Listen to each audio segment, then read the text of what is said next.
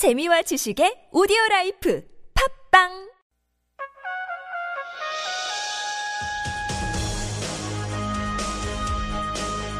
열린 인터뷰 시간입니다.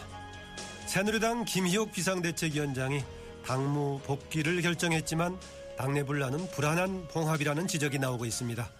새누리당 탈당파 7명 의원 중 한 분이시죠. 무소속 장제원 의원 연결되어 있습니다. 안녕하십니까? 아, 예, 안녕하세요. 예. 20대 국회 시작한 좀 됐지만 처음 연결된 것 같습니다. 예, 원장님 오랜만에 뵙습니다. 예, 많은 역할 기대합니다. 예, 감사합니다. 어, 아직 복장 신청 아직 안 하신 건가요? 예, 아직 하지 않았고요. 예. 어, 오늘 복당 신청을 해야 되지 않겠나 생각하고 있습니다. 예. 어떤 분은 총선 끝나자마자 바로 복단 신청하신 분도 있던데 장 의원께서는 이렇게 천천히 하신 건가요? 예, 저는 그 물론 총선 때 제가 그 복당을 전제로 어 총선에 승리하고 복당하겠다고 약속을 드렸지만 예. 지금까지 당 지도부의 입장이 나오지 않은 상태에서 제가 복당 신청하는 것이 무슨 의미가 있는가. 예. 그래서 당이 이런 복당에 대한 분명한 입장이 나올 때까지 저는 좀 관망을 하고 있었고요. 예. 지난 주말 동안 어 제가 지, 어, 지지자들하고 어 말씀을 나누고 또 허락을 맡았기 때문에 더 이상 늦출 필요가 없지 않느냐 싶은데 일단 오늘 그 주호영 의원이나 이철규 의원은 아직까지 복당 신청 안 하신 분들하고 예. 국회 마치고 어, 만나서 의논을 좀 드리고 어, 복당을 하려고 생각하고 있습니다. 예. 다만 이제 권성동 사무총장 이제 경질 문제 가지고 예. 다시 좀 당의 내분 상태가 좀 온 것 같아 가지고 예. 좀 걱정 좀 됩니다. 아, 지역 구민들은 복당하라는 하라는 그런 의견으로 모아졌나요? 예, 일단 뭐 저희 지지자들, 저희 캠프에 참여하신 지지자들과 지역 인사들께는 어, 제 의사, 복당에 대한 어떤 의사를 존중한다는 허락을 맡았습니다. 예. 그런데 복당 문제가 왜 이렇게 새누리당에 큰 분란의 요인이 되고 있을까요? 글쎄 이제 이 복당 문제가 이렇게까지 첨예하게 이렇게 생각되는 이유를 저도 잘 모르겠는데 예. 제가 밖에서 이렇게 볼 때 우리 새누리당 모습이 국민들 눈에 어떻게 비칠까라고 생각을 해보면 지금의 모습은 이게 왜 아버지 앞에서 형제들끼리 삿대질하고 막말하는 그래서 뭐 밥그릇 싸움하고 있는 그런 네. 모습으로밖에 비춰지지가 않거든요. 예. 이게 국민이라는 아버지 앞에서 참 있을 수 없는 막말을 하고 있지 않습니까? 지금까지 새누리당이 총선에서 그렇게 회초리를 맞고 당내 국회의원들끼리 어떤 주고받은 단어가 어떤 단어입니까? 양아치, 뒤통수, 쿠데타. 또이 아버지 국민이라는 아버지 앞에서 예. 이렇게 할 수 있는 얘기입니까? 그러니까 음. 그러니까 결국은 그러면 아버지께서는 어떻게 하겠습니까? 민망하면 피해버리든 아니면 완전히 떠나버리든 회초리를 들지 않겠습니까? 예. 지금 우리 새누리당은 이 국민들께서 가진 이 마지막 연민까지도 어, 걷어가시기 전에 정말 정신 차려야 됩니다. 지금 어, 정말 하심으로 내려가서 어, 숨 쉬는 소리까지 조심을 좀 해야 되고요. 예. 정말 변하고 반성할 때가 아닌가 저는 이렇게 생각을 합니다. 그럼 만약에 지금 다시 총선을 치른다면 지난번에 122석보다 더 못 얻을 거라고 보십니까?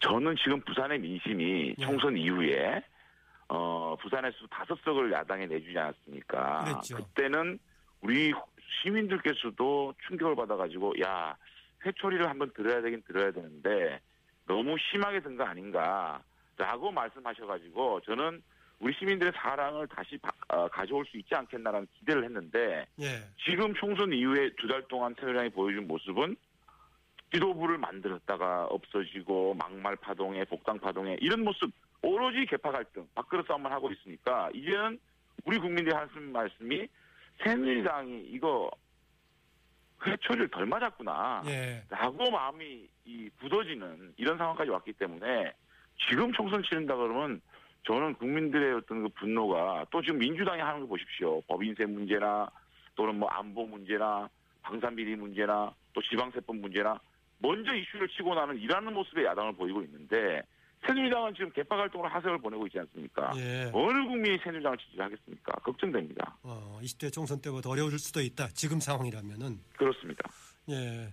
김효 비대위원장 어제 당무 복귀하면서 비대위 운영 과정 그 현장 자리를 보고 민주주의도 없었고 윤리도 없었고 기강도 없었다라고 말하는데 뭘 두고 얘기하는 것 같습니까? 직접 현장에는 안 계셨겠지만.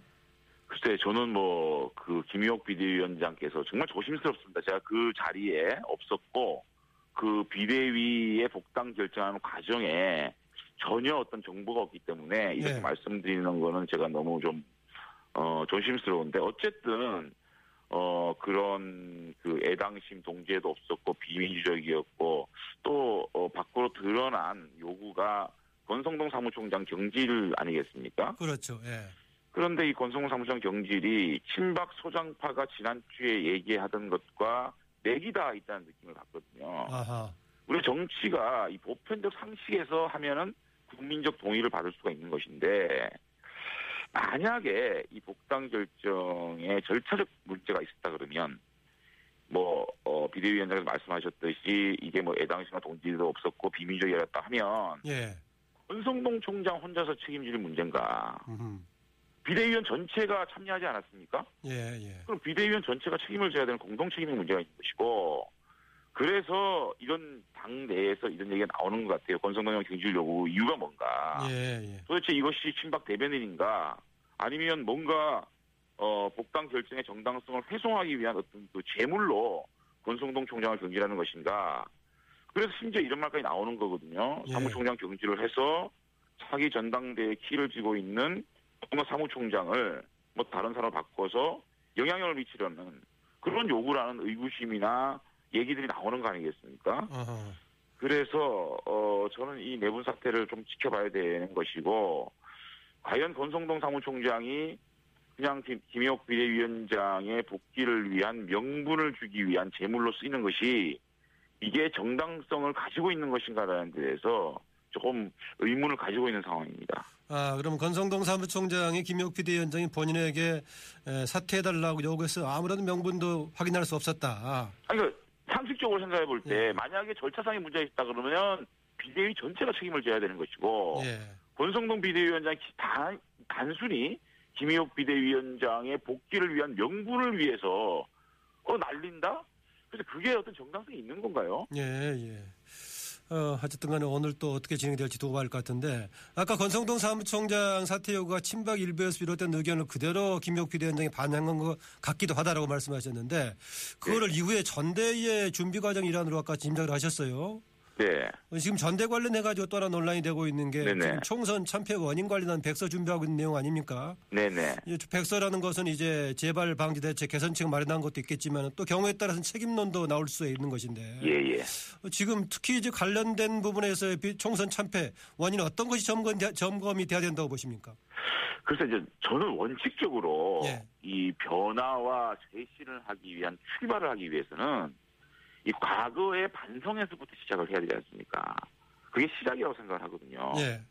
그런데 그러면 당연히 백서를 만들고 원인을 분석하고 이것을 낱낱이 공개를 하고 책임질 분이 있으면 명백한 사과를 해야 하는 것인데 현실적으로 당 내에서 어 그것이 가능할까? 뭐 정치는 어떻게 보면 현실에 기반을 두고 있는 거니까. 예. 그럼 이거는 지금 사실은 그렇게 하다 보면 당이 뭐 존재할 수 있겠습니까? 불가능한 일이라고 보이면 그러면 당을 어 개파 갈등에서 좀 이렇게 에, 빠져나오고 또당 내분을 수습하고 총선 어떤 그런 그 어떤 그에서 다시 재출발하려 그러면은 이 전당대회를 아주 혁신적으로 치러야 될 것이라고 생각이 들거든요. 예. 그러니까 혁신적으로 다시 치르려면 다시 말하면은 많은 후보들이 나와가지고 뜨겁게 국민들한테 어떻게 반성할 것인가, 어떻게 혁신할 것인가 이런 데 대해서 참 얘기를 하면서 흥행을 통해서 이렇게 새롭게 태어나는 방법밖에 없다고 생각이 들거든요. 예. 그런데 지금 전당대회 시기나 룰을 한번 보자고요. 저는 이게 참, 참 복당하기도 전에 이런 전당대회 룰이나 시기 문제에 대해서 좀 지적하는 것이 옳은지는 모르겠지만 이왕 연결이 됐으니까 제가 말씀을 드리면 예. 8월 9일날 한다는 거 아닙니까? 그렇죠. 도대체 이게 왜 8월 9일날 해야 됩니까? 많은 분들이 올림픽의 한 중간에 이 폭염에 아니 이 전당대회를 해서 흥행이 되겠습니까? 음. 세상에 정치 이벤트가 흥행이 안 되는 시점을 골라서 한다는 게 저는 이게 상식선에 납득이 안 된다는 부분을 지적하고 싶고 예. 그다음에 이 전당대회 방법도 지금 아주 비상한 상황에서 새누리당이 차기 정권을 창출할 것이냐 못할 것이냐 또 이 당 대표는 차기 정권을 창출하는 정말 어떻게 보면 인큐베이터 역할을 하는 중요한 직책인데 아니 당권 대권을 분리해 가지고 모든 대권 주자를 분리해서 당권만 주자만 이 선택을 하겠다라고 하면 지금 새누리당 내에 당 대권 주자가 누가 있습니까? 예. 전부 총선에 상처를 입지 않았습니까? 예. 이분들이 다시 정치에 뛰어들 수 있는 공간을 마련해 줘야 되고 모든 분으로 문호를 개방해 가지고 정말 여기 한번 푸닥거리를 해야 되는데 예. 자, 이 당권 대권 분리 그대로 하고 8월 9일날 한다는 과연 이거 이 차선책 이, 이 혁신 전대위도 전당대회도 가능할까? 저는 이런 의구심이 좀 듭니다. 지금 여러분께서는 무소속 장재원 의원과의 인터뷰를 듣고 계십니다. 지금 전대 관련해서 8월 9일 이제 올림픽 어, 같이 겹치는 문제에다가 또 현 당 상황으로 봤을 때는 뭐 당권 대권 분리하지 않고 모두 정말 힘을 모아야 되는 상황이 적절치 않다는 지적해 주셨는데요. 지금 이제 한때 총선 책임론의 장 본인으로 거론되기도 했던 최경환 의원 출마 가능성이 상당히 강하게 타진이 되고 있고 그런데 어, 출마 대권 당권에 도전하는 출마 뭐 적정하다고 보십니까? 또 가능성 대- 어, 당 대표가 될 가능성이 있다고 보십니까? 글쎄 뭐 어, 많은 뭐 정치 평론가나 지금 당내 세력 균형을 보게 되면 최경환 장관께서 나오시면 가장 유력하다라고 보는 게 일반적이지 않겠습니까? 아 나오시면 유력합니까?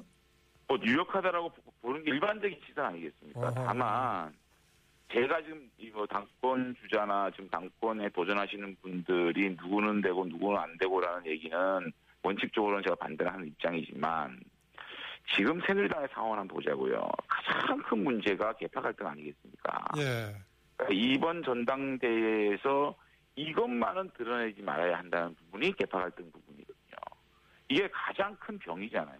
예. 이 병을 고치기 위해 전당대회를 하는 건데 그렇다면 국민의 눈높이에서 이 개파 갈등을 재점화시킬 수 있는 분 또는 이 개파 갈등에 뭔가 개파의 상징성을 가지고 있는 분은 좀 이 대승적으로 어, 물론 출마를 하면 가장 큰 가능성을 가지고 있지만 그럼에도 불구하고 대기 종군을 한다면 새누리당에서 가장 큰일 나시는 분이 아닌가. 예. 그런 차원에서 저는 뭐 최경환 장관께서 뭐 여러 가지 고민도 하고 계시고 하겠지만 이번 전당대회만큼은 어좀 어, 대승적인 차원에서 대기종을 해주신다면 당에서 큰 역할을 하는 것이고 다음에 또 큰 어떤 이번의 희생이 다음에 또 큰 어떤 기회가 오지 않을까 저는 개인적으로 좀 이런 생각이 좀 듭니다. 어, 장 의원님 얘기가 약간 이중적인 느낌도 약간 드는 게 최경환 의원이 나왔을 경우에는 당의 전망을 위해서 여러 가지를 고려해야 된다라고 했는데 그런 마음이 당원들이라든가 국민 여론에 반영된다면 쉽게 당선되기 어려울 것 같은데요. 아니요, 제 말씀은 지금 제가 당권 대권을 분리하지 말아야 되고 누구든지 전당대회에 뛰어야 돼, 뛰어들어야 되고 여기서 한번 큰 혁신의 전당대회를 열어서 당 개파 갈등을 돌파를 해야 된다는 말씀을 드리는데도 불구하고 최경환 의원은 좀 안 나와줬으면 좋겠다라는 게 모순이 될 수 있는 얘기다라고 말씀할 수 있겠지만 예.